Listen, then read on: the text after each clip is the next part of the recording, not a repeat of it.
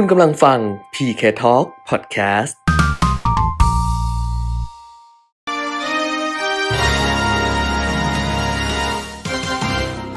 ายการเงินทองต้องรู้โดยขวัญชนก วุฒิกุลและปิยมิตรยอดเมือง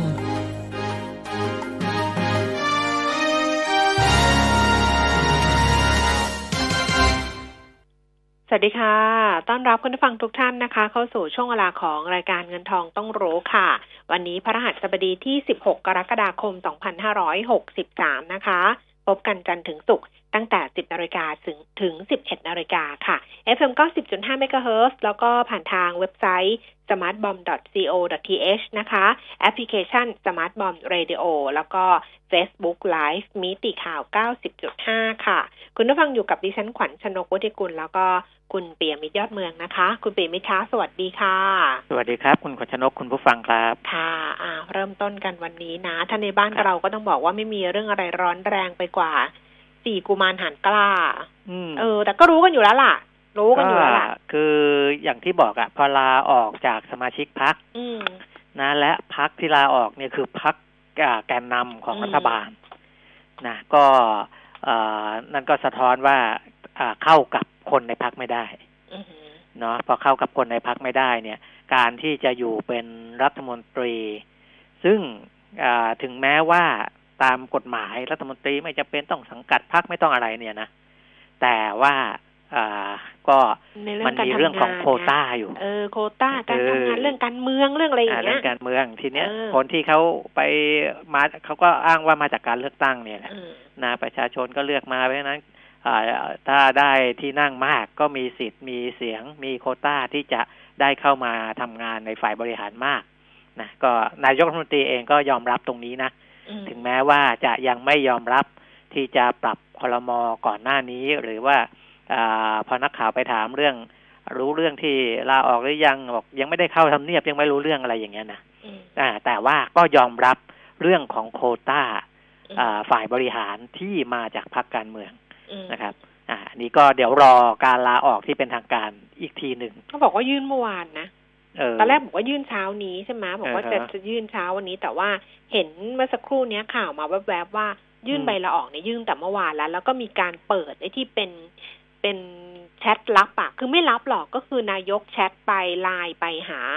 ดร.สมคิดอย่างเงี้ยนะคะบอกว่ารู้สึกแย่ไม่รู้จะพูดต่อหน้ายังไงแบบเนี้ยรู้สึกลำบากใจรู้สึกแย่ไม่รู้จะพูดต่อหน้าอย่างไรอันนี้เป็นไลน์ที่นายกรัฐมนตรีเนี่ยส่งข้อความไปหาดร.สมคิดจาตุศรีพิทักษ์แล้วก็วิจารณ์กันกว้างขวางมากเลยว่าโอ้โหนายกนี่นะเวลาเมื่อวานก็ฉานักข่าวไปหลายเรื่องนะแล้วก็โอ้โหท่าทีแข็งกร้าวมากเลยแต่ตอนที่จะปรับครม.จริงๆเนี่ยไม่กล้าพูดซึ่งๆหน้าไลน์ไปหาดร.สมคิดดร.สมคิดอ่านไลน์ปุ๊บก็โทรไปหานายกโทรกลับไปเลยโทรกลับไปบอกว่าไม่ต้องลำบากใจเพราะว่าตัวเองเนี่ยก็คิดไว้ตั้งนานแล้วว่าจะลาออกจะวางมือเพราะว่าจะไปรักษาสุขภาพอะไรประมาณนี้แล้วก็จบอะก็คุยกันจนจบอะนะคะแล้วก็มีชื่อครม.ใหม่มาเนี่ยนะแต่ละคนเป็นยังไงเดี๋ยวค่อยว่ากันละกันคุณปิยมิตรนะไปดูโควิด-19 ก่อนเพราะว่าเรื่องนี้ก็ยังต้องติดตามอย่างต่อเนื่องเหมือนกันแล้วก็พอมีแบบนี้ค่ะข่าวลือมันจะเยอะคุณปิยมิตรคือมันก็ไม่ใช่ข่าวลือหรอกมันก็ข่าวจริงแหละแต่ว่ามันเป็นข่าวจริงที่บางทีข้อมูลมันคลาดเคลื่อนข้อเท็จจริงมันคลาดเคลื่อนแล้วก็ตีกันไปใหญ่เลยไงมันก็เลยยิ่งทำให้เกิดความตื่นตระหนกเกิดความแพนิคเกิดขึ้นอีกรอบนึงครับก็อย่างที่ผมบอกไปเมื่อวานนะว่ามันต้องดูสถานการณ์แวดล้อมดูข้อเท็จจริงด้วยนะครับคือเรื่องที่มีผู้ติดเชื้อแล้วก็ไปปะปนกับผู้คนในที่สาธารณะอันนั้นก็เป็นข้อเท็จจริงอย่างหนึ่งนะครับแต่ข้อเท็จจริงที่แวดล้อมมาก็คือว่าเขามีการป้องกันนะมีการป้องกันตัวเองและคนที่แล้วก็ถ้าถามว่าห้างหรืออะไรที่ไปมันเป็นสถานที่แออัดยัดเยียดไหมหรือว่ามีความเสี่ยงสูงไหมนะมันก็มีการป้องกันทั้งในฝ่ายของผู้ที่เขาติดเชื้อเองแล้วก็ผู้ที่ไปเดินปะปนอยู่ในนั้นนะครับเพราะฉะนั้นผลเบื้องต้นที่ตรวจออกมาถึงยังไม่ได้เจออะไรที่มันมีปัญหาเพิ่มเติมนะติดเชื้อเพิ่มเติม แต่ก็ต้องกักตัวเพราะว่าเชื้อเนี่ยเรารู้อยู่แล้วว่าตรวจรอบแรกจะไม่เจอมันมีระยะฟักตัวเพราะฉะนั้นเนี่ยก็ต้องกักตัวแหละพูดถึงนะครับอันนั้นก็คือในประเทศไทยนะแต่ในระดับโลกเนี่ยไม่มีอาการแผ่วลงเลยนะ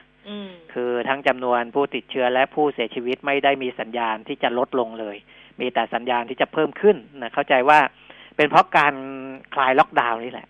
นะครับเพราะว่าทั่วโลกเนี่ยคลายหมดนะพอคลายหมดแล้วก็แต่การตรวจคือการคลายล็อกดาวน์เนี่ยมันต้องควบคู่มากับการตรวจที่เข้มข้นมากขึ้นนะเพราะฉะนั้นมันก็จะเจอผู้ติดเชื้อเพิ่มขึ้นจากที่ไม่ถึง 200,000 เมื่อวานนี้ก็เจออีก 234,000 กว่าคนนะครับแล้วก็จากผู้เสียชีวิตทั่วโลกเนี่ยไม่ถึง 5,000 คนเมื่อวานก็เกือบ 6,000 นะ 5,755 คนนะครับเพราะฉะนั้นก็ยังไม่ได้มีท่าทีที่จะลดลงหรือดีขึ้นแต่อย่างใดนะในเชิงของผู้ติดเชื้อและผู้เสียชีวิตที่มันจะดีขึ้นก็คือเรื่องของวัคซีนเรื่องอะไรพวกนี้นะก็มีการทดลองในสัตว์แล้วนะเดี๋ยวทดลองในคนจะมีอาสาสมัครอะไรก็จะมีการใช้อาสาสมัครจำนวนมากขึ้นพวกนั้นก็เป็นจุดที่พัฒนาไปเรื่อยๆนะครับในเรื่องของวัคซีนแต่ตอนนี้ประเทศที่มีปัญหาเพิ่มขึ้นมามันก็อาจจะนอกจากอเมริกาแล้วก็อเมริกาเนี่ยทั้งตลอดแนวนะตั้งแต่เหนือกลางใต้มันก็ไปมีปัญหาที่แอฟริกาใต้เพิ่มขึ้นอีกนะเพราะแอฟริกาใต้เนี่ยวันหนึ่งมีผู้ติดเชื้อเพิ่มขึ้น10,000 กว่าคนนะ 12,700 กว่าคนเมื่อวานนี้นะครับตอนนี้แอฟริกาใต้ติดเชื้อไปแล้ว 311,000 คนแล้วก็เสียชีวิตแล้ว 4,453 คนก็เพิ่มขึ้นมาอีก100กว่าคนใน1วันนะครับอันนี้ก็ถือว่าก็เป็นอีกจุดหนึ่งนะแล้วก็บราซิลนี่ไม่แผ่วเลยนะบราซิลเนี่ยติดเชื้อวันนึงเกือบ 40,000 เมื่อวาน 39,700 เสียชีวิตไปอีก 1,200 กว่าคนนะครับเพราะฉะนั้นเวลาที่เราจะเปิดให้ผู้คนไม่ว่าจะเป็นด้วยสิทธิพิเศษอะไรนะไม่ว่าจะเป็นเรื่องทางการอาหารการทูตอะไรก็ตามเนี่ยก็ดูตัวเลขพวกนี้ประกอบด้วยแล้วเนี่ยก็ยังน่าห่วงน่ากังวลอยู่นะตะวันออกกลางนี่ก็ไม่แผ่วนะตะวันออกกลางอิรักหรืออะไรพวกนี้ก็ยังมีการติดเชื้อเพิ่มขึ้นวันหนึ่งเป็นพันนะอิรักนี่ 2,000 กว่าคนเมื่อวานนะครับนะก็สถานการณ์ในโลกก็ยังเป็นอย่างนี้นะครับยังไม่ดีขึ้นนะยังไม่ดีขึ้นในเรื่องของโควิด -19 ค่ะของเราก็ข่าวอะไรต่างๆเนี่ยต้องค่อยๆเสพดีๆนะเพราะว่าล่าสุดนะเมื่อวานดิฉันก็ตกใจนิดนึงนะเพราะว่ามีสุภาพสตรีท่านหนึ่งเนี่ยก็มีอาการติดเชื้อที่ปอดบอกว่าส่งมาสิริราชเนี่ยนะคะจากโรงพยาบาลเอกชนแถวราชบูรณะแล้วก็มาตรวจว่าจะเป็นโควิด -19 หรือเปล่าอันนี้ดิฉันก็รอด้วยใจระทึกเลยคุณเบมิตคือก็ภาวนาแหละว่าไม่ให้ใช่เพราะว่าที่เราเจอกันอยู่เนี่ยมันมีที่มาที่ไปชัดเจนแต่ถ้าเกิดว่าอยู่ๆมาแบบนี้นะอันนี้ไม่ค่อยดีเท่าไหร่ก็ปรากฏว่าวันนี้ผลตรวจออกมาแล้วทั้ง3แลบนะคะ3โรงพยาบาลเป็นลบค่ะก็คือติดเชื้อในเรื่องอื่นเดี๋ยวก็คุณหมอก็หาทางรักษาไปก็ปอดติดเชื้อคำว่าปอดติดเชื้อมันได้หลายโรคนะมันไม่ได้ว่าโควิด -19 แต่บางทีเราฟังปุ๊บเนี่ยเราแตกตื่นเลยไงเราแพนิคเลยไงเพราะฉะนั้นเนี่ยต้องค่อยๆเหมือนเมื่อวานที่มีจีนระงับเที่ยวบินนะคะเขาก็ไม่ได้ระงับเที่ยวบินจากไทยว่าเอาคนแบบว่าติดเชื้อเข้าไปเลยเหมือนกับว่ามันเป็นคือเขามาจากไหนไม่รู้มันมีปลายทางแต่ว่าเขาบินเข้าจีนไม่ได้เขาก็เลยมาไทยเนี่ยบินเข้าได้คือจีนอนุญาตให้ไทยบินเข้าได้ถูกไหมคะแต่เนี่ยไอ้ปลายทางนั้นเนี่ยเขาเข้าไม่ได้แต่เขามีความประสงค์จะไปเขาก็เลยมาผ่านตรงเราซึ่งผ่านตรงเราเนี่ยไม่ได้เหยียบแผ่นดินเราไม่ได้อะไรเลยนะไม่ได้อะไรเลยไม่ได้เข้ามาเลยแล้วก็ไปแต่จีนเนี่ยเขาเจอปุ๊บเขาก็ระงับไงอันเนี้ยก็ต้องค่อยๆเสพข่าวไปไม่งั้นเดี๋ยวมันแตกตื่นกันไปแล้วตกใจกันไปใหญ่นะคะต้องมันเยอะตอนนี้มันพอมันกลัวแล้วมันเยอะไปหมดเลยอ่ะแต่ว่าก็ให้ตั้งหลักอย่างนี้ว่าที่ผ่านมาเราก็สามารถควบคุมได้เป็นอย่างดีนะคือในช่วงที่การป้องกันการใส่หน้ากากหรือว่าการป้องกันเรื่องของระยะห่างอะไรเนี่ยไม่ได้เข้มงวดเราก็ยังสามารถควบคุมได้ดีนะครับแล้วมีประสบการณ์แล้ว นะทั้งบุคลากรทุกฝ่ายที่เกี่ยวข้องเนี่ยนะเพราะฉะนั้นถ้ามันเกิดเคสขึ้นมาก็เชื่อว่าน่าจะสามารถที่จะดูแลได้นะก็คิดอยู่คิดในลักษณะนี้ละกันนะครับค่ะจะได้สบายใจมากขึ้นแล้วก็ไม่ประสาทเสียกันจนเกินไปนะคะก็โควิด-19 ก็ประมาณนี้ละค่ะแล้วก็คงจะต้องติดตามต่อไปหลังจากนี้สิ่งที่มันเกิดขึ้นก็คือบรรดาตัวเลขต่างๆที่ออกมาอะไรอย่างเงี้ยนะรวมทั้งความเห็นจากบรรดาสำนักวิจัยต่างๆก็ค่อยว่ากันไปกันแล้วกันแต่ว่าเรื่องของโควิด-19 ว่าจะยังไงคือบางคนเนี่ยเริ่มกลัวเมื่อวานดิฉันคุยกับผู้บริหารของบริษัทในตลาดหลักทรัพย์เนี่ยนะคะคุณเปรมิตรครับเขาบอกเหมือนกันว่าอาจจะรอสัก 2-3 วันเพราะไม่แน่ใจว่ารัฐบาลเนี่ยจะเอายังไงคือจะมีการขอความร่วมมือให้อยู่บ้านอีกหรือเปล่าหรืออะไรอย่างเงี้ยดิฉันก็บอกว่าคงไม่ได้แล้วล่ะรอบนี้คือถ้าขอความร่วมมือให้อยู่บ้านอีกนะมันจะต้องพังมากกว่านี้เพราะฉะนั้นส่วนตัวนะดิฉันว่าคงไม่ใช่แต่ว่าก็คงจะใช้วิธีการที่จะดูแลให้มันเข้มงวดในเรื่องอื่นๆนะก็คอยติดตามดูไปก็แล้วกันนะคะตอนนี้หลายเรื่องจริงๆอ้าวไปดูข้อมูลกันค่ะสำหรับความเคลื่อนไหวของตลาดหุ้นทั่วโลกนะคะรวมทั้งตลาดหุ้นบ้านเราด้วยเริ่มต้นที่ตลาดหุ้นนิวยอร์กเมื่อคืนที่ผ่านมาดัชนีอุตสาหกรรมดาวโจนส์ปรับตัวเพิ่มขึ้น227จุดค่ะ 0.8%Nasdaq เพิ่มขึ้น 61.0.59% S&P 500 เพิ่มขึ้น 29.0.91% ค่ะในซีกของตลาดยุโรปนะคะลอนดอนฟุตซี่100เพิ่มขึ้น 112.1.8% CAC 40 ตลาดหุ้นปารีสฝรั่งเศสเพิ่มขึ้น 101.2% ค่ะ DAX แฟรงก์เฟิร์ตเยอรมนีเพิ่มขึ้น 233.1.8% ในเอเชียนะคะโตเกียวนิเกอิเช้าวันนี้ 22,831 จุดลงไป113จุดค่ะหังเส็งฮ่องกง 25,228 จุดลงไป252จุดแล้วก็ตลาดหุ้นเซี่ยงไฮ้ดัชนีคอมโพสิตลงไปประมาณสักเกือบ 1% ค่ะ 0.9% 30จุดอยู่ที่ 3,331 จุดของบ้านเราเนี่ยเคลื่อนไหวทรงๆตัวนะคะดัชนีก็ขึ้นลงสลับลบสลับบวกในช่วงแคบๆค่ะสูงสุด 1,356 จุดต่ำสุด 1,352 จุดแล้วก็ล่าสุดนะคะ 10:17 นาทีดัชนีราคาหุ้น 1,355.39 จุดค่ะเพิ่มขึ้น 1.08 จุดมูลค่าการซื้อขาย 7,240 ล้านบาทS&P 500 889.37 จุดเพิ่มขึ้น 0.39 จุดมูลค่าการซื้อขาย 3,600 ล้านบาทหุ้นที่ซื้อขายสูงสุดนะคะอันดับ1เป็นสีตังกรฟค่ะ SGT ราคา80.25 บาทไม่เปลี่ยนแปลง DTECH 41.25 บาทเพิ่มขึ้น 2.50 บาท Advance 188 บาทเพิ่มขึ้น 1.50 บาทโอสถสภา 41.50 บาทเพิ่มขึ้น50 สตางค์ค่ะ PTL 22.60 บาทเพิ่มขึ้น10 สตางค์ E.A. 48.25 บาทราคาเท่าเดิม CPO 65.75 บาทเพิ่มขึ้น50 สตางค์ S.C.A. 28 บาทขออภัยค่ะ29 บาทเพิ่มขึ้น50 สตางค์ปตท.สผ. 94.25 บาทเพิ่มขึ้น1 บาทแล้วก็ปตท. 38.50 บาทลดลง25 สตางค์นะคะคุณผู้ฟังที่จะฝากคำถามถึงนักวิเคราะห์ในช่วงที่2วันนี้ก็ทยอยมาแล้วล่ะแต่ถ้าจะฝากเพิ่มเติมค่ะก็ได้ทั้ง3ช่องทางทั้งทางโทรศัพท์นะคะ Facebook ขวัญชนก วุฒิกุลแฟนเพจแล้วก็ LINE @PK Talk นะคะได้ทั้ง3ช่องทางวันนี้นักวิเคราะห์ที่จะเข้ามาพูดคุยกับเราในช่วงที่2เป็นคุณพิชัยเลิศสุพงศ์กิจจากบริษัทหลักทรัพย์ธนาชาติค่ะคุณผู้ฟังฝากคำถามไว้นะคะอัตราแลกเปลี่ยนดอลลาร์บาท 31.65 บาทค่ะราคาทองคำ 1,808 เหรียญต่อออนซ์นะคะขาที่เป็นขายออกทองคำแท่งนี่ทะลุ 27,000 แล้วนะรับซื้อคืน 26,950 ขายออก 27,050 บาทค่ะแล้วก็ราคาน้ำมันเบรนท์ 43.68 เซนต์ลงไป11 เซนต์เวสเท็กซัส 40.91 เซนต์ลงไป7 เซนต์ดูไบ 43.12 เซนต์ขึ้นมา79 เซนต์นะคะเมื่อวานบอกว่าราคาน้ำมันควรจะปรับตัวเพิ่มขึ้นเพราะว่าเบรนท์เนี่ยมันขึ้นมาแขวนกับดูไบเนี่ยมันแขวนเหนือ43 เหรียญแล้วอะปรากฏว่าเขาลดราคาเฉยเลยมีผลวันนี้ตอนน่าจะเป็นส่งผลมาจากวันก่อนๆหน้านั้นแหละนะ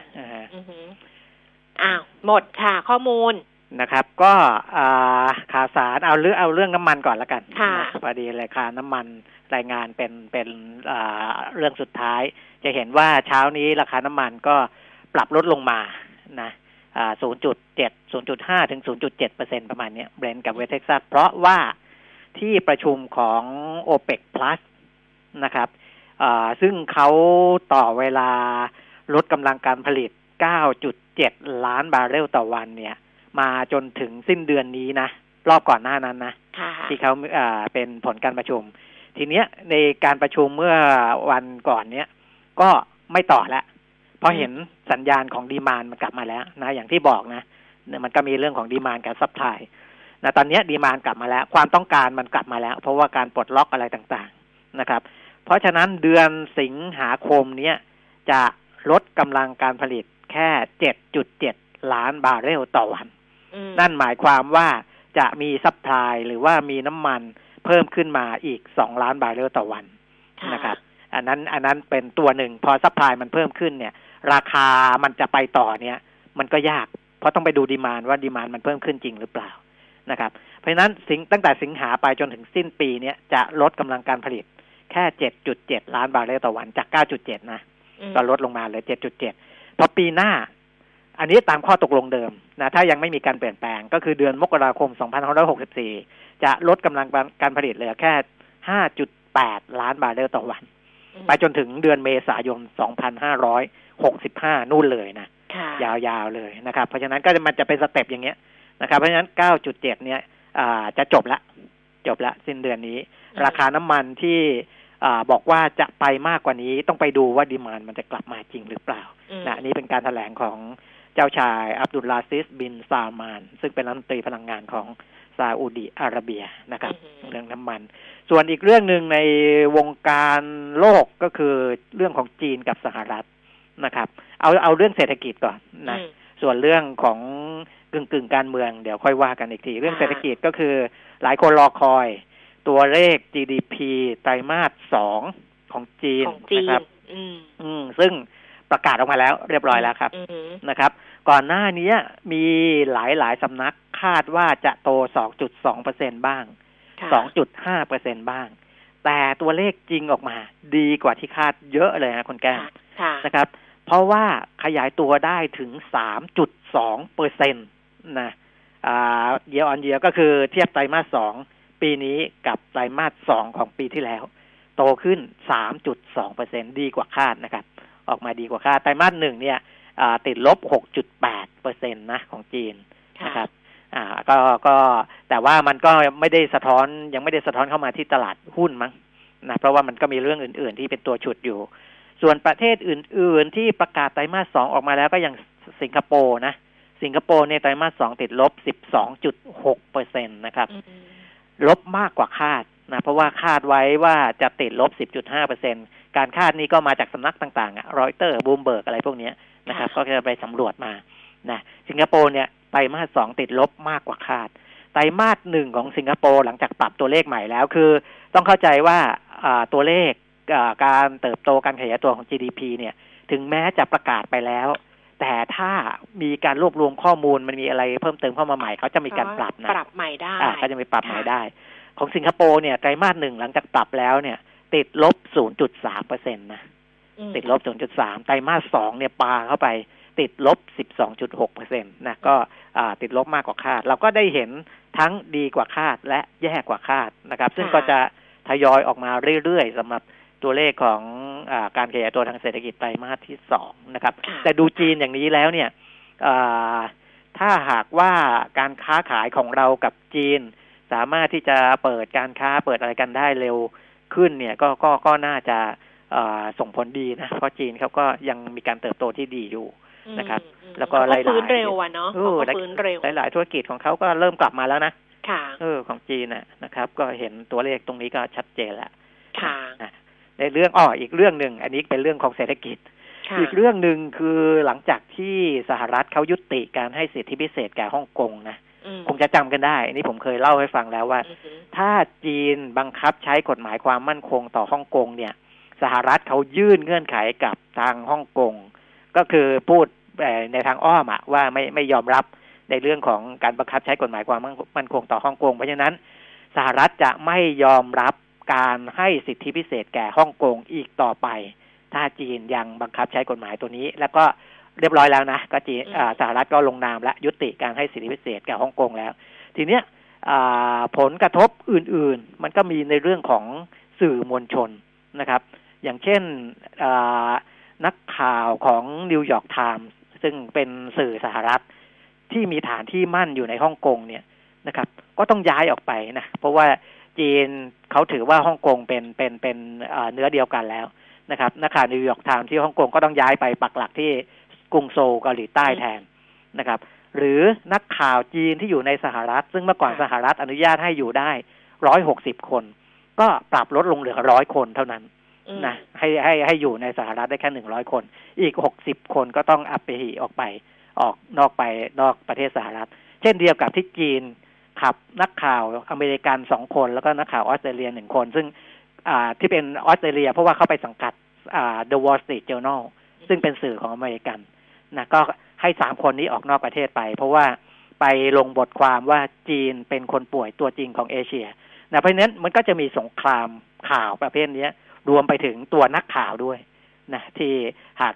ไปเขียนอะไรที่มันไม่ดีเนี่ยทั้งจีนทั้งสหรัฐเขาก็พร้อมจะเล่นงานนักข่าวได้ทันทีนะครับอันนี้ยังไม่พูดถึงว่าอาจจะมีปัญหาเรื่องเฟสสองของข้อตกลงการค้าอะไรหรือเปล่าเพราะว่าวันก่อนนี้ประธานาธิบดีโดนัลด์ทรัมป์ก็พูดออกมาว่าเดี๋ยว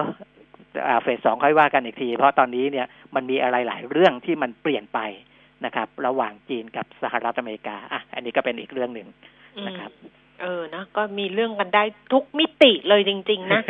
นักข่าวโดนด้วยนะฟังดูแล้วแบบเป็นเรื่องทุกมิติเลยอ่ะทั้งแบบเศรษฐกิจทั้งการเมืองเพราะว่ามีเรื่องของกฎหมายความมั่นคงใช่ไหมมันก็เป็นเรื่องการเมืองเป็นเรื่องเศรษฐกิจแล้วก็แม้กระทั่งเรื่องที่มันเป็นเรื่องเชิงสังคมอ่ะ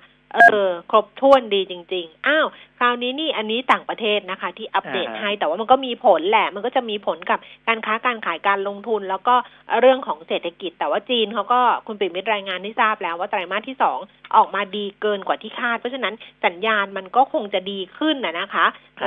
สำหรับทิศทางของเศรษฐกิจของจีนนะแล้วก็คงจะเกี่ยวโยงกับเราด้วยถ้าเกิดว่าเรายังเกี่ยวกันไปได้เราก็น่าจะไปด้วยกันได้แต่ว่าตอนนี้เราก็ต้องเน้นในประเทศเราเนี่ยเป็นหลักก่อนแล้วค่ะคุณปิยมิตรโดยเฉพาะทีมเศรษฐกิจชุดใหม่ที่จะเข้ามารับตำแหน่งต่อจากทีมเดิมนะคะซึ่งทีมเดิมก็นำโดยดร.สมคิดจาตุศรีพิทักษ์นะคะแล้วก็4กุมารหรือ4รัฐมนตรีจริงๆเป็น3รัฐมนตรีก็คือคุณอุตตมะ สาวนายนคุณสนธิรักษ์สนธิจิระวงศ์แล้วก็คุณสุวิทย์เมสินทรีย์นะคะอีกท่านหนึ่งก็คือดร.กอบศักดิ์ภูตระกูลอันนี้เป็นรองเลขาธิการนายกรัฐมนตรีเพราะฉะนั้นตำแหน่งที่มันจะว่างเนี่ยมันก็จะเป็นรองนายกแทนคุณสมคิดถูกไหมแล้วก็รัฐมนตรีคลังแทนคุณอุตตมะใช่ไหมแล้วก็รัฐมนตรีพลังงานใช่ไหมคะแล้วก็รัฐมนตรีของคุณสุวิทย์เขาเลยนะรัฐมนตรีการอุดมศึกษาวิทยาศาสตร์วิจัยและนวัตกรรมก็จะเป็น4ตำแหน่งนี้ที่ว่าของคุณกอบศักดิ์ก็ไม่ต้องนับเพราะเป็นรองเลขานายกก็ไม่ได้อะไรนะก็จะมีโผหลายโผแต่พอมีข่าวว่าลาออกมันก็ต้องตามมาด้วยโผก็เยอะไปหมดเลยแต่โผที่ดูแล้วเนี่ยหลายๆสำนักออกมาและใกล้เคียงกันแล้วแหล่งข่าวยืนยันว่ารับปากเรียบร้อยแล้วว่าจะเข้ามาร่วมทำงานนะคะในคณะรัฐมนตรีชุดใหม่เนี่ยนะคะของคุณประยุทธ์เนี่ยก็คือคุณปรีดีดาวฉายบอกคนนี้นี่เป็นตัวเต็งรัฐมนตรีว่าการกระทรวงการคลังเลยคุณปรีดีเนี่ยตอนนี้เป็นประธานสมาคมธนาคารไทยแล้วก็เป็นกรรมการผู้จัดการของทางธนาคารกสิกรไทย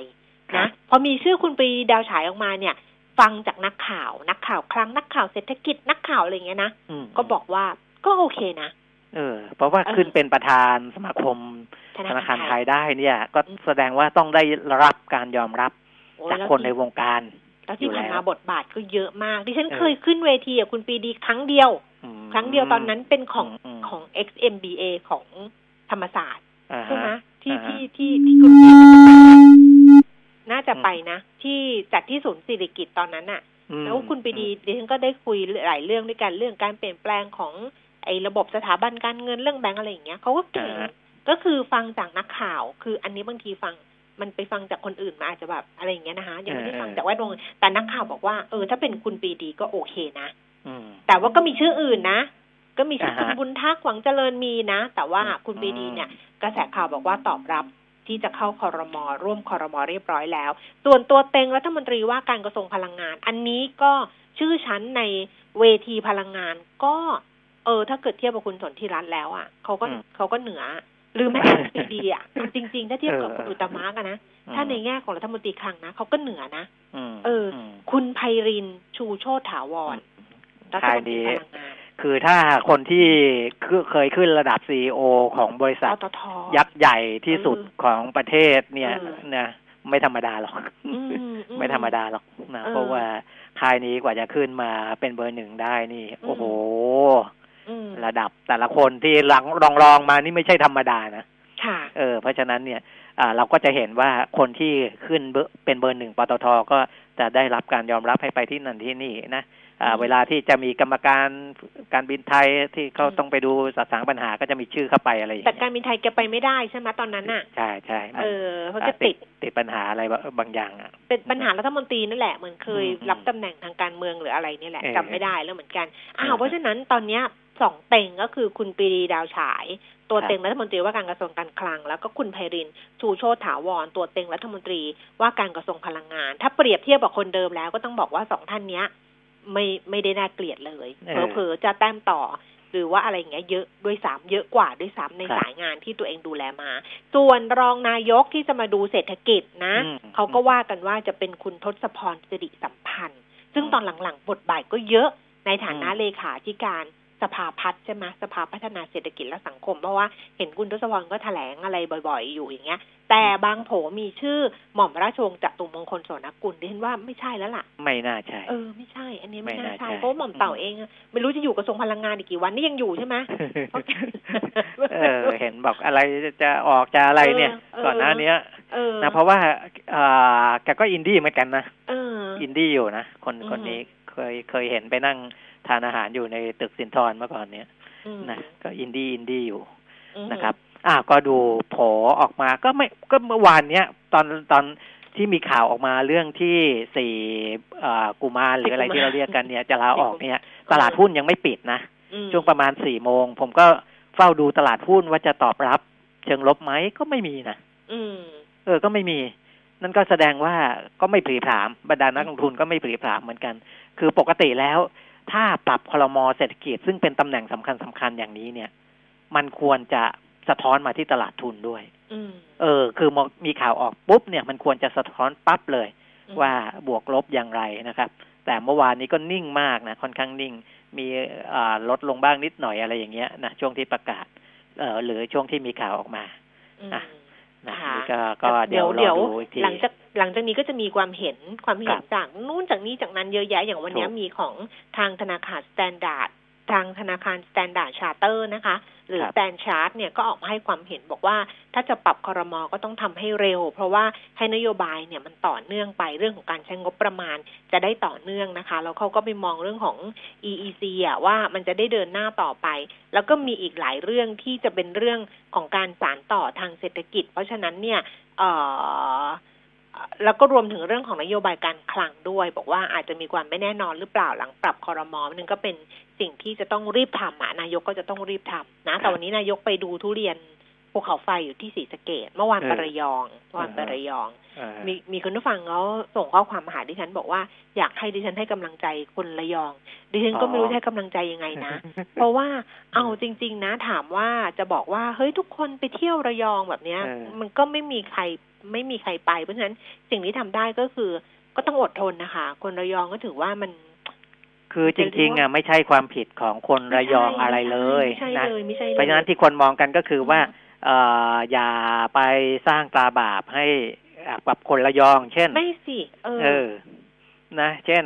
เวลาคนระยองเดินทางไปที่ไหนก็เอ้ยกักตัวหรือยัง14วันหรือยังอะไร28วันหรือยังอย่างเงี้ยนะอันนั้นก็ยังจริงๆอ่ะถึงเขาจะมาจากจังหวัดระยองแต่ว่าเขาก็อาจจะไม่ได้สัมผัสใกล้ชิดอะไรกับเรื่องของเชื้อโควิด-19 นะก็ดูแลกันตามปกติป้องกันกันตามปกติอะไรอย่างเงี้ยนะครับที่คนระยองเขามายื่นเรื่องมาร้องเรียนมาอะไรกันเนี่ยด้วยปัญหาอย่างนี้คือคนไปตาหน้าว่าพอระยองปุ๊บเนี่ยโอ้โควิดนะซึ่งไม่ใช่นะอย่าเอาไปผูกกันขนาดนั้น นะครับแต่ไม่รู้แหละลำปางอ่ะที่ลำปางอ่ะผู้ว่าเขาออกประกาศมาแล้วอ่ะว่าถ้าเกิดว่าคนเข้าพื้นที่มาจากระยองเนี่ยต้องกักตัวนะ14วันหรือกรุงเทพก็เหมือนกันนะคะเพราะว่ากรุงเทพก็มีที่สุขุมวิทมีที่อะไรอย่างเงี้ยโรงเรียนก็ปิดเพิ่มเติมด้วยเพราะนั้นลำปางก็เป็นแบบนี้ไง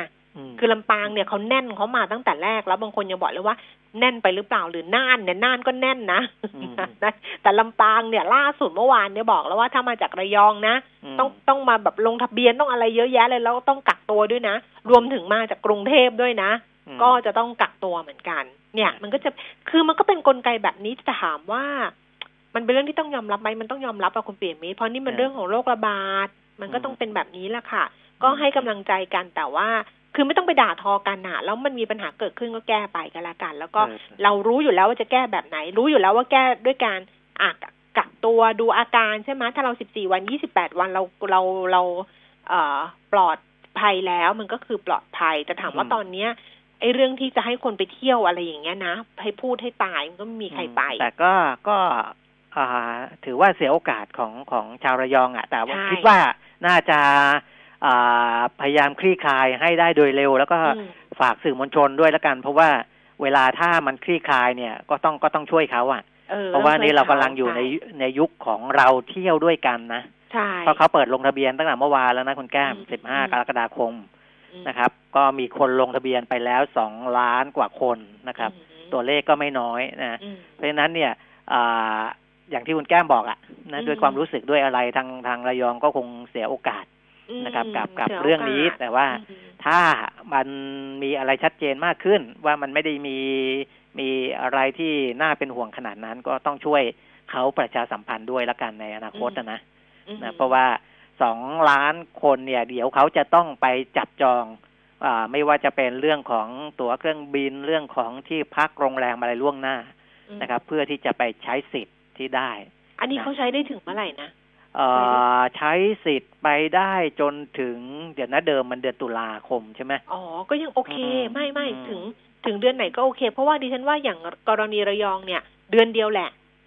เดือนนึงก็จบถ้าไม่ได้มีอะไรนะก็คือ28วันนะก็นับไปเดือนนึงอดทน1เดือนค่ะหลังจากนั้นถ้าเกิดว่า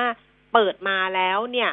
ทุกอย่างโอเคแล้วจัดการได้แล้วอะไรแล้วเนี่ยนะก็เที่ยวกันได้ไม่ได้มีปัญหาอะไรนะเพราะฉะนั้นก็อดทนสักประมาณเดือนนึงอะค่ะคุณเปรมิตรหลังจากนี้นะคะแล้วทุกอย่างก็น่าจะดีขึ้นแต่ว่าเขาทนมาเยอะแล้วไงคือพอก็ต้องทนอีกเดือนนึงเขาก็นะเขาก็จะต้องเหนื่อยอยู่เหมือนกันก็เข้าใจในเว็บไซต์อะไรเขาก็สามารถที่จะเข้าไปดูนะเว็บไซต์ที่ชื่อว่าเราเที่ยวด้วยกันภาษาไทยนะเราเที่ยวด้วยกันภาษาไทยเลย .com นะครับพอคลิกเข้าไปดูจำนวนสิทธิ์ที่เหลือเนี่ยนะจำนวนสิทธิ์ที่พักเหลืออยู่5ล้านสิทธิ์นะอันนี้ผมคลิกเข้าไปณเวลานี้เลยนะจำนวนสิทธิ์ที่พักเหลือ5ล้านสิทธิ์จำนวนสิทธิ์ตั๋วเครื่องบินเหลือ2ล้านสิทธิ์นะอันนี้อาจจะ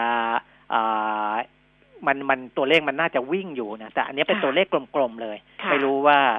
เอาสิทธิ์เดิมเข้าไปหักลบออกไปหรือยังนะครับก็จะเขาจะขึ้นมาอย่างเงี้ยที่พัก5ล้านตั๋วเครื่องบิน2ล้านสิทธิ์นะยังสามารถลงทะเบียนกันได้นะครับส่วนลดค่าที่พัก 40% ไม่เกิน 3,000 บาทนะส่วนลดค่าตั๋วเครื่องบินก็ตามที่เราได้ให้ข้อมูลกันไปแล้วก่อนหน้านี้นะแล้วก็มีพ็อกเก็ตมันนี่อีก600บาทต่อวันนะครับค่ะงั้นก็ไม่คือถ้าไม่มีเรื่องนี้เกิดขึ้นนะมันก็คงจะคึกคักแล้วคงจะสดใสกว่านี้แต่พอมันมีแล้วก็ไม่เป็นไรค่ะมันมีแล้วก็ต้องว่ากันไปนะก็ต้องแก้กันไประยะเวลาโครงการ1กรกฎาคมจนถึง31ตุลาคม2563นะก็คือมันก็สั้นนิดหนึ่งนะถึงตุลาหรือเขาอาจจะขยายอีกหรือเปล่าไม่รู้นะเพราะว่าตุลาคมนี่อย่างที่บอกว่าก่อนหน้านี้เขาก็เหมือนคิดว่าพอพ้นตุลาคมไปเนี่ยมันเป็นไฮซีซั่นแล้วไงพอเป็นไฮซีซั่นแล้วคนอาจจะอยากไปเที่ยวกันเองโดยไม่ต้องมีนโยบายกระตุ้นหรือว่าใช้เงินงบประมาณของรัฐเข้าไปสนับสนุนใช่เพราะไฮซีซั่นก็น่าจะไปได้ไปปลายเพราะฉะนั้นก็ตุลาก็ยังได้อยู่ค่ะคนระยองก็ยังได้อยู่นะกรกฎาผ่านไปกรกฎาสิงหากันยาเอาแหละได้อยู่แหละ มีคุณผู้ฟังส่งมาบอกว่าเช้าฟังข่าวทีวีผู้ว่าลำปางออกมาบอกว่าไปจากระยองไม่ต้องกักตัว14วันแต่ให้ผู้นำท้องถิ่นผู้ใหญ่บ้านกำนันเนี่ยช่วยสอดส่องดูแลแล้วก็ติดตามก็ดีนะคะแล้วก็จะขอบพระคุณมากที่ส่งข้อมูลมาแล้วก็จะเป็นทางอะไรนะอสมใช่ไหมที่ก็ต้องทำงานหนักๆหน่อยเข้าไปดูค่ะนะนี่ก็เป็นข่าวสารที่มีออกมานะช่วงนี้ข่าวหลักๆใหญ่ๆก็น่าจะมีประมาณนี้แหละคุณแก้มนะเพราะว่าสิทธิโครงการจะลดลงเมื่อมีการจองและชำระเงินค่าจองค่ะค่าตั๋วที่พักค่าตัวเลขที่พักตั๋วยังคงเท่าเดิมทยอยตัดจากคนที่จองที่พักจริงๆอ๋อก็คือ ตอนลงทะเบียนไม่นับตอนลงทะเบียนน่ะไม่นับพอจองแล้วที่บอกว่าทำไมมันมีตัวเลข5ล้านกับ2ล้านนี่คือเขาไม่นับตอนลงทะเบียนใช่ไหมก็เดี๋ยวพอใช้สิทธิ์แล้วเขาถึงจะไปตัดออกถึงจะไปตัดสิทธิ์ออกก็เข้าใจแล้วอันนี้ใครแจ้งมาคุณผู้ฟังคุณผู้ฟังแจ้งเข้ามาตลอดเลยนี่อ่านจากไลน์แอปคุณผู้ฟังแจ้งเข้ามาต้องขอบพระคุณเพราะดิฉันน่ะไม่ได้ดิฉันไม่ได้สนใจเรื่องนี้เลยเอานี่พูดจริงๆเลยนะไม่ได้ลงทะเบียนที่ไปเที่ยวกับเรานะไม่ได้ลงทะเบียนไม่ได้สนใจไม่ได้อะไรอย่างนี้เลยแล้วก็กะว่าเดี๋ยวถ้าเที่ยวก็เที่ยวเลยแหละก็เที่ยวแหละถ้าจะไปเที่ยวก็ไปเที่ยวแต่ว่าให้ไปลงทะเบียนอะไรอย่างนี้ดิฉันไม่เอางั้นนี่กำลังจะบอกคุณปิ่มมิตรอยู่ว่าลองลงดูไหมเพราะคุณปิ่มมิตรเขามีความถนัดในเรื่องการลงทะเบียนอะไรแบบนี้ยังไม่ได้ลองแต่ต้องดูอีกทีก็มีเมื่อวานคนบอกลงยากนะโน่นนี่นั่นช้าบ้างอะไรบ้างมันก็ธรรมดาเวลาการจราจรทราฟฟิกมันแออัดกันคนก็ไปพร้อมๆกันมันก็จะยากนิดนึงแต่พอมาวันนี้คนที่ไปลงระยะหลังๆก็บอกโอ้ไม่ยากนะแป๊บเดียวลงได้เลยนะครับเพราะฉะนั้นก็จะเห็นว่าถ้าเขานับสิทธิ์อย่างนี้เนี่ยมันก็ลงได้แหละก็ลงไปเรื่อยๆลงไปแล้วไม่ได้ใช้สิทธิ์ไงสิทธิ์มันก็ยังอยู่ไงเพราะฉะนั้นเขาก็จะไปตัดสิทธิ์ที่หลังเมื่อคุณได้ไปใช้สิทธิ์นั้นเรียบร้อยแล้วอ่ะคุณผู้ฟังส่งมาทางไลน์แอดเนี่ยแหละค่ะบอกว่าตัวเลขจะเท่าเดิมแต่ว่าถ้าเกิดไปจองแล้วถึงจะตัดตัวเลขออกนะคะขอบพระคุณมากๆนี่มีไลน์แอดมันก็ดีแบบเนี้ยเนาะมันก็แบบว่าส่ง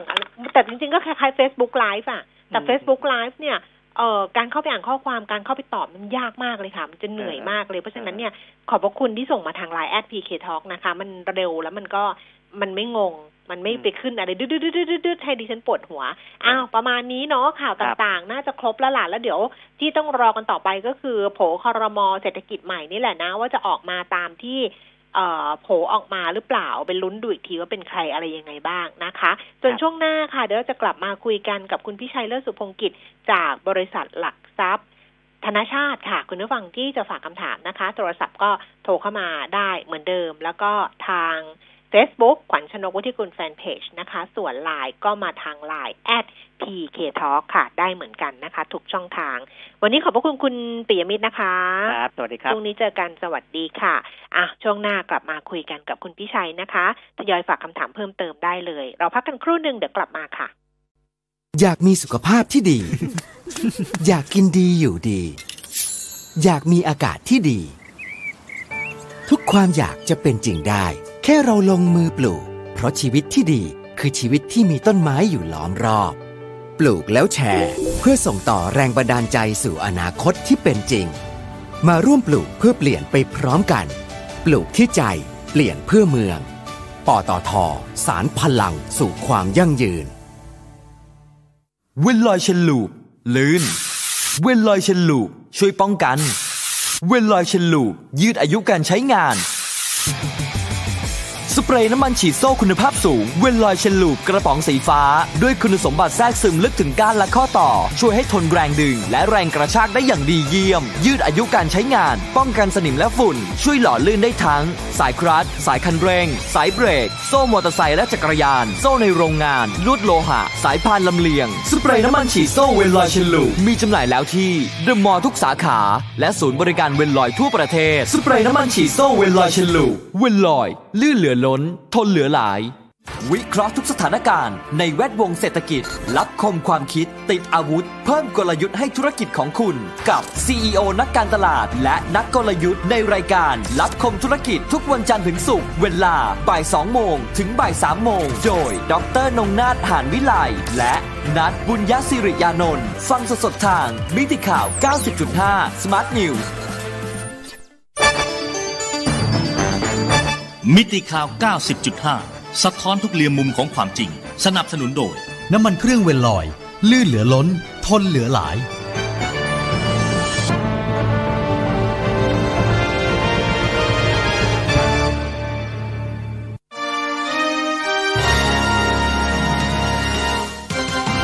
หลือหลายรายการเงินทองต้องรู้โดยขวัญชนก วุฒิกุลและปิยมิตรยอดเมือง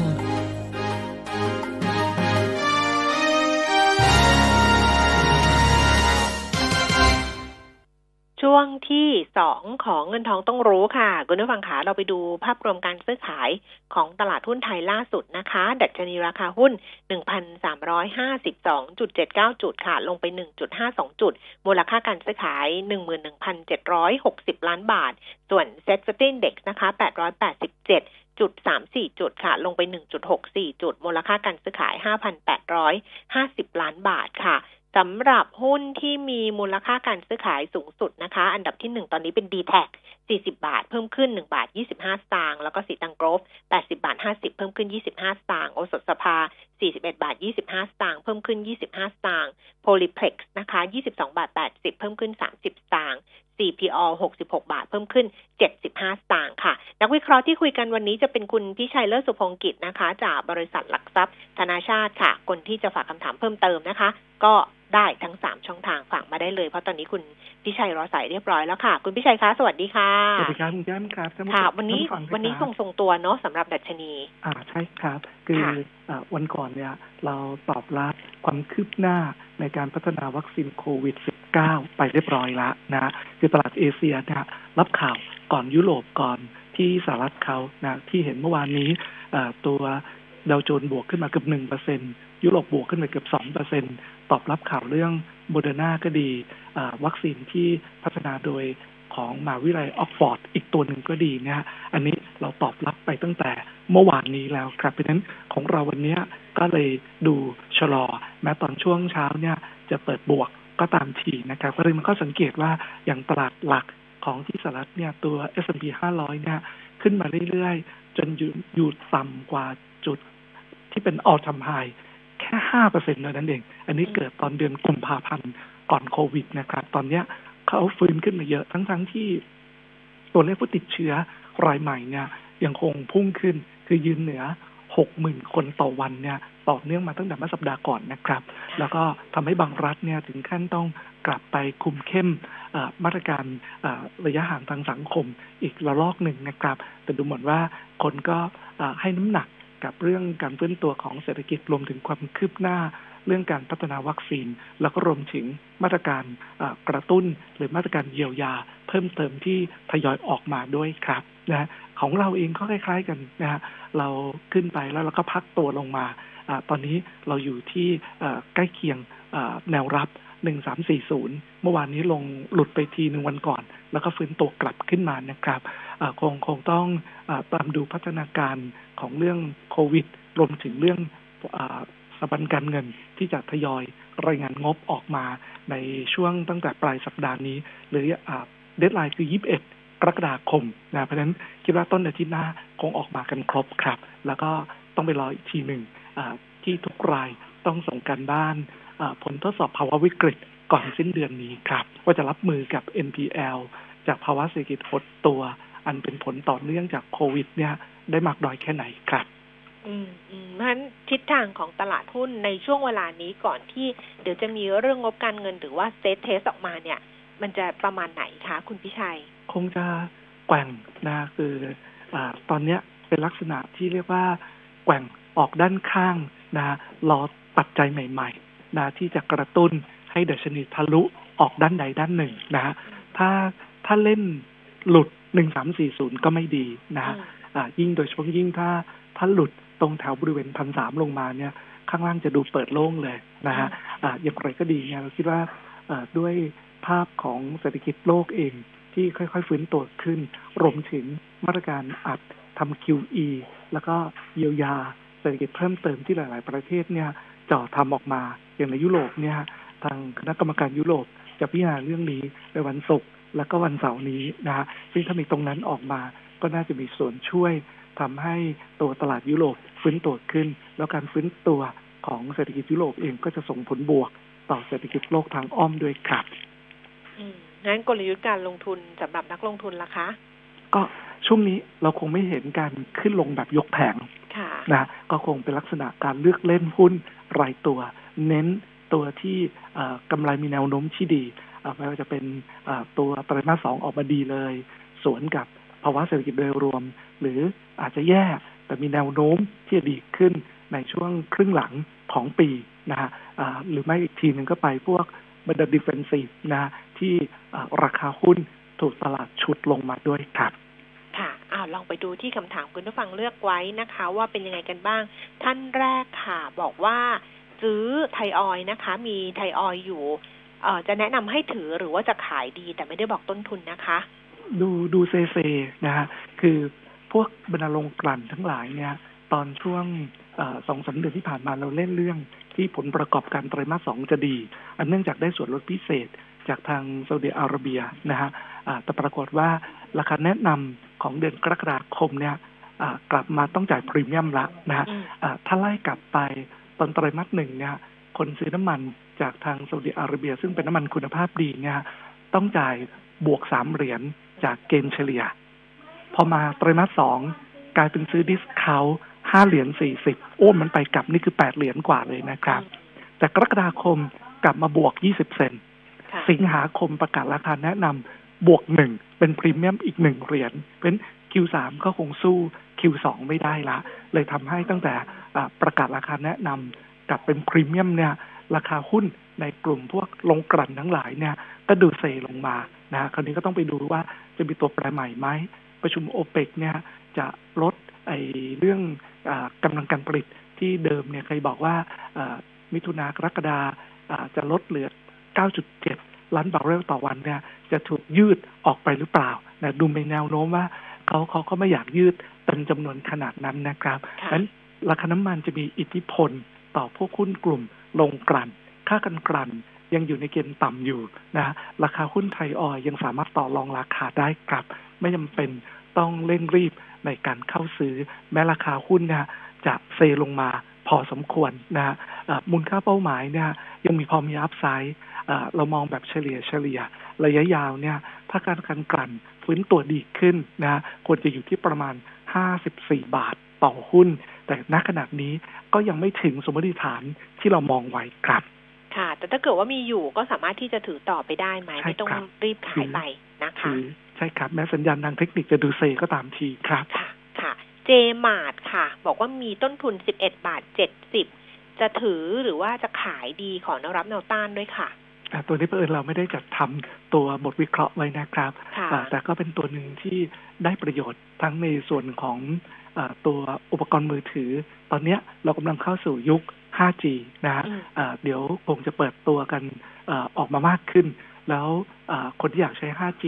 ก็ต้องเปลี่ยนมือถือรวมถึงอุปกรณ์พ่วงต่างๆด้วยทั้งตัว J-Mart ทั้งตัว Com7 ได้ประโยชน์นะฮะขณะเดียวกันตัว J-Mart ยังมีธุรกิจลูกผ่านลูกที่ทำเรื่องเก็บหนี้ด้วยซึ่งตรงนั้นเนี่ยก็มีโอกาสที่จะซื้อ NPL ในราคาดิสเคาท์ออกมาจากสถาบันการเงินนะก็เป็นประเด็นที่ทำให้หุ้นตัวเนี้ยถูกเล่นยาวขึ้นมานะทิศทางดีฮะแต่มาเร็วมายาวพอสมควรอาจจะต้องระมัดระวังกับแรงขายทำกำไรระยะสั้นครับทิศทางทางเทคนิคยังซิกแซกแกว่งขึ้นอยู่ครับ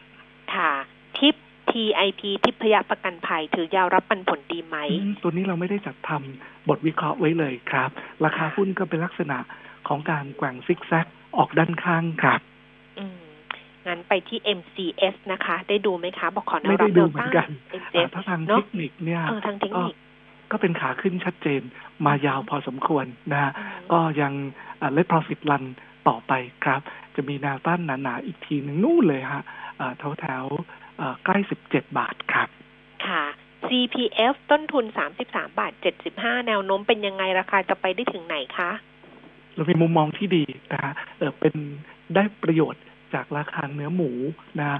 ที่ได้เคยเล่าในหลายโอกาสว่าหวัดหมูแอฟริกันที่ระบาดในจีนในเวียดนามเนี่ยทำให้ต้องมีการฆ่าหมูไปแทบครึ่งประเทศนะครับแล้วจีนเองเนี่ยเป็นผู้ผลิตแล้วก็ผู้บริโภครายยักษ์ของโลก คือผลิตประมาณ 48% ของซัพพลายหมูโลกเลยนะครับเพราะฉะนั้นการที่หมูมันหายไปเยอะขนาดนั้นเนี่ยครึ่งหนึ่งเนี่ยมันก็ทำให้ราคาหมูเนี่ยมันค้างที่ระดับสูงต่อเนื่องตั้งแต่ปลายปีที่แล้วแล้วกว่าจะเข้าที่เข้าทางคงใช้เวลาอีกเป็นปีนะครับราคาหมูที่ดีขึ้นเนี่ยก็ส่งผลดีต่อ CPF ด้วยส่วนเรื่องราคาไก่เนี่ยตอนช่วงที่เราล็อกดาวน์เนี่ยราคาไก่ก็ซอฟต์ลงไปอาจจะไม่ดีอย่างไรก็ดีเนี่ยพอเราคลายล็อกเนี่ยราคาเนื้อไก่เริ่มฟื้นตัวกลับขึ้นมาแล้วที่ทางต่างประเทศก็ดีด้วยเนื่องจากคู่แข่งสำคัญของเราบราซิลเนี่ยก็ติดเชื้อโควิดกันเยอะก็กระทบต่อการส่งออกทำให้เราเบียดเข้าไปแย่งส่วนแบ่งการตลาดตรงนี้มาได้นะฮะเพราะฉะนั้นเราคิดว่าผลประกอบการปกติของ CPF เนี่ยน่าจะเติบโตได้สวนกระแสที่คนอื่นเขาหดตัวนี้ผลประกอบการปกติต้องโต 10-15% ในไตรมาส 2นะฮะแต่ที่ดีก็คือว่าอาจจะมีกำไรพิเศษเนื่องจากราคาเนื้อหมูเนี่ยอย่างเวียดนามเนี่ยราคาหน้าฟาร์มมัน100บาทเศษๆต่อกิโลกรัมเลยนะครับในขณะที่ของเราเนี่ย74บาทนี่ก็เป็นราคาที่ดีมากๆดีสุดในรอบน่าจะมี 4-5 ปีทีเดียวเป็นอาจจะมีการบันทึกกำไรพิเศษจากตัวสต็อกตรงนี้นะฮะแล้วรวมถึงกำไรจากเงินลงทุนที่เขามีการซื้อขายตัว CPR เป็นระยะก็ถือหุ้น CPR อยู่ประมาณ 30% ด้วยนะฮะเป็นด้วยเหตุผลทั้งหมดเนี่ยคิดว่าทิศทางราคาหุ้นน่าจะซิกแซกแกว่งขึ้นไปนะฮะก็มีประเด็นระวังนิดเดียวก็คือคนที่กังวลเรื่องเป็นส่วนหนึ่งของดิวในการไปซื้อ Tesco Lotus ในราคาที่ในตลาดบางคนก็มองว่าซื้อราคาแพงนะครับก็ผมก็คิดว่าคงแพงแหละถ้าไม่แพงพอใจทางกลุ่ม Tesco เขาก็คงไม่ยอมขายออกมาในราคาถูกแน่นอนนะครับCPF ไปถือหุ้น 20% ในดีลนั้นแล้วก็ต้องกู้ประมาณสักเฉียด 50,000 ล้านนะเพราะฉะนั้นคงมีภาระดอกเบี้ยตรงนี้มาพอสมควรโดยรวมมูลค่าพื้นฐานเรามองไว้เท่า36บาทครับค่ะเสนาหุ้นของเสนาบอกว่าเป็นหุ้นที่สามารถลงทุนเน้นรับปันผลได้ไหมเพราะว่าเห็นว่างบออกมาก็ดีแล้วก็ DE สัดส่วน DE ก็ไม่ได้สูงมากเพิ่นเราไม่ได้จัดทำบทวิเคราะห์ตัวนี้ไว้นะครับแต่ให้วิวว่าอสังหาริมทรัพย์คนที่ทำแนวคอนโดเนี่ยจะเหนื่อยมากนะครับเจอทั้งความต้องการที่มันชะงักหดตัวเจอทั้งเรื่องตัวของอัตราการปฏิเสธสินเชื่อก็ยังอยู่ในเกณฑ์ที่สูงแต่คนที่มีแนวราบเยอะๆคนนั้นถูกกระทบน้อยนะคนมีการปรับพฤติกรรมไปอยู่บ้านหรือทาวน์เฮาส์ที่มีสเปซมากขึ้นเพราะตอนช่วงที่เราล็อกดาวน์ต้องทำงานจากบ้านเนี่ยคนที่อยู่ในห้องกล่องสี่เหลี่ยมพื้นที่น้อยๆจะรู้สึกอึดอัดนะครับเสนาเข้าใจว่ามีสัดส่วนของแนวราบอยู่พอสมควรนะแล้วก็ยังมีธุรกิจใหม่ๆด้วยอาจจะไปตามดูครับว่าตัวเลข valuation เป็นยังไงนะราคาหุ้นดีสามารถเล่นเหนือตรงเส้น200วันได้เป็นทิศทางที่ดีครับค่ะโอสถสภา OSP รับที่ราคาเท่าไหร่คะ OSP เมื่อวานนี้มีประชุมนักวิเคราะห์ก็ดูเหมือนมีความคืบหน้าหลายๆตัวราคาหุ้นทะลุยืนเหนือเส้น5วัน10วัน75วันหมดแล้ว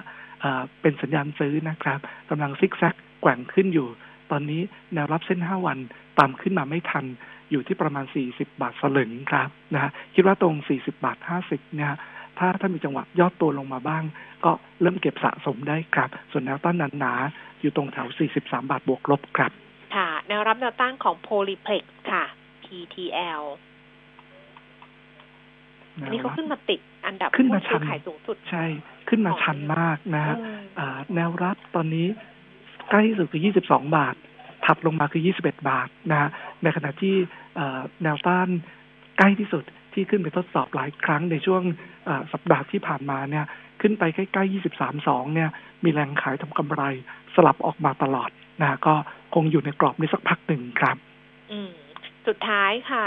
KKP ค่ะบอกว่าต้นทุนสูงจะทำยังไงต่อดีก็ถือรอดูทั้งงบแล้วก็ผล stress test นะสิ้นเดือนนี้ก็รู้เรื่องละราคาหุ้นย่ำฐานเหนือตรง40 บาทนะผมคิดว่าถือลุ้นตรงนี้ไปก่อนครับค่ะเอาละค่ะวันนี้ขอบพระคุณคุณพิชัยมากๆนะคะสวัสดีครับขอบคุณค่ะสวัสดีค่ะคุณผู้ฟังคะคำถามที่เหลืออยู่พรุ่งนี้เรากลับมาคุยกันต่อนะคะเพราะวันนี้เวลาหมดแล้วดิฉันต้องลาไปก่อนสวัสดีค่ะ